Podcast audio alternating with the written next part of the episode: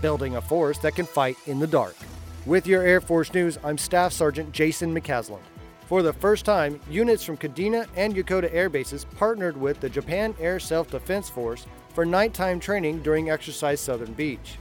The large force exercise focuses mainly on offensive and defensive counter air operations, personnel rescue, and airdrop missions.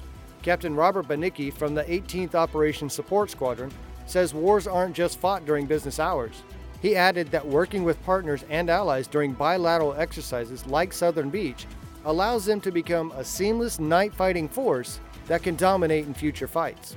Major Logan Barlow, 18th Operations Group Director of Staff, says these exercises not only help learning to fight together, but also fosters mutual understanding that can build sustainable security relationships. That's today's Air Force News.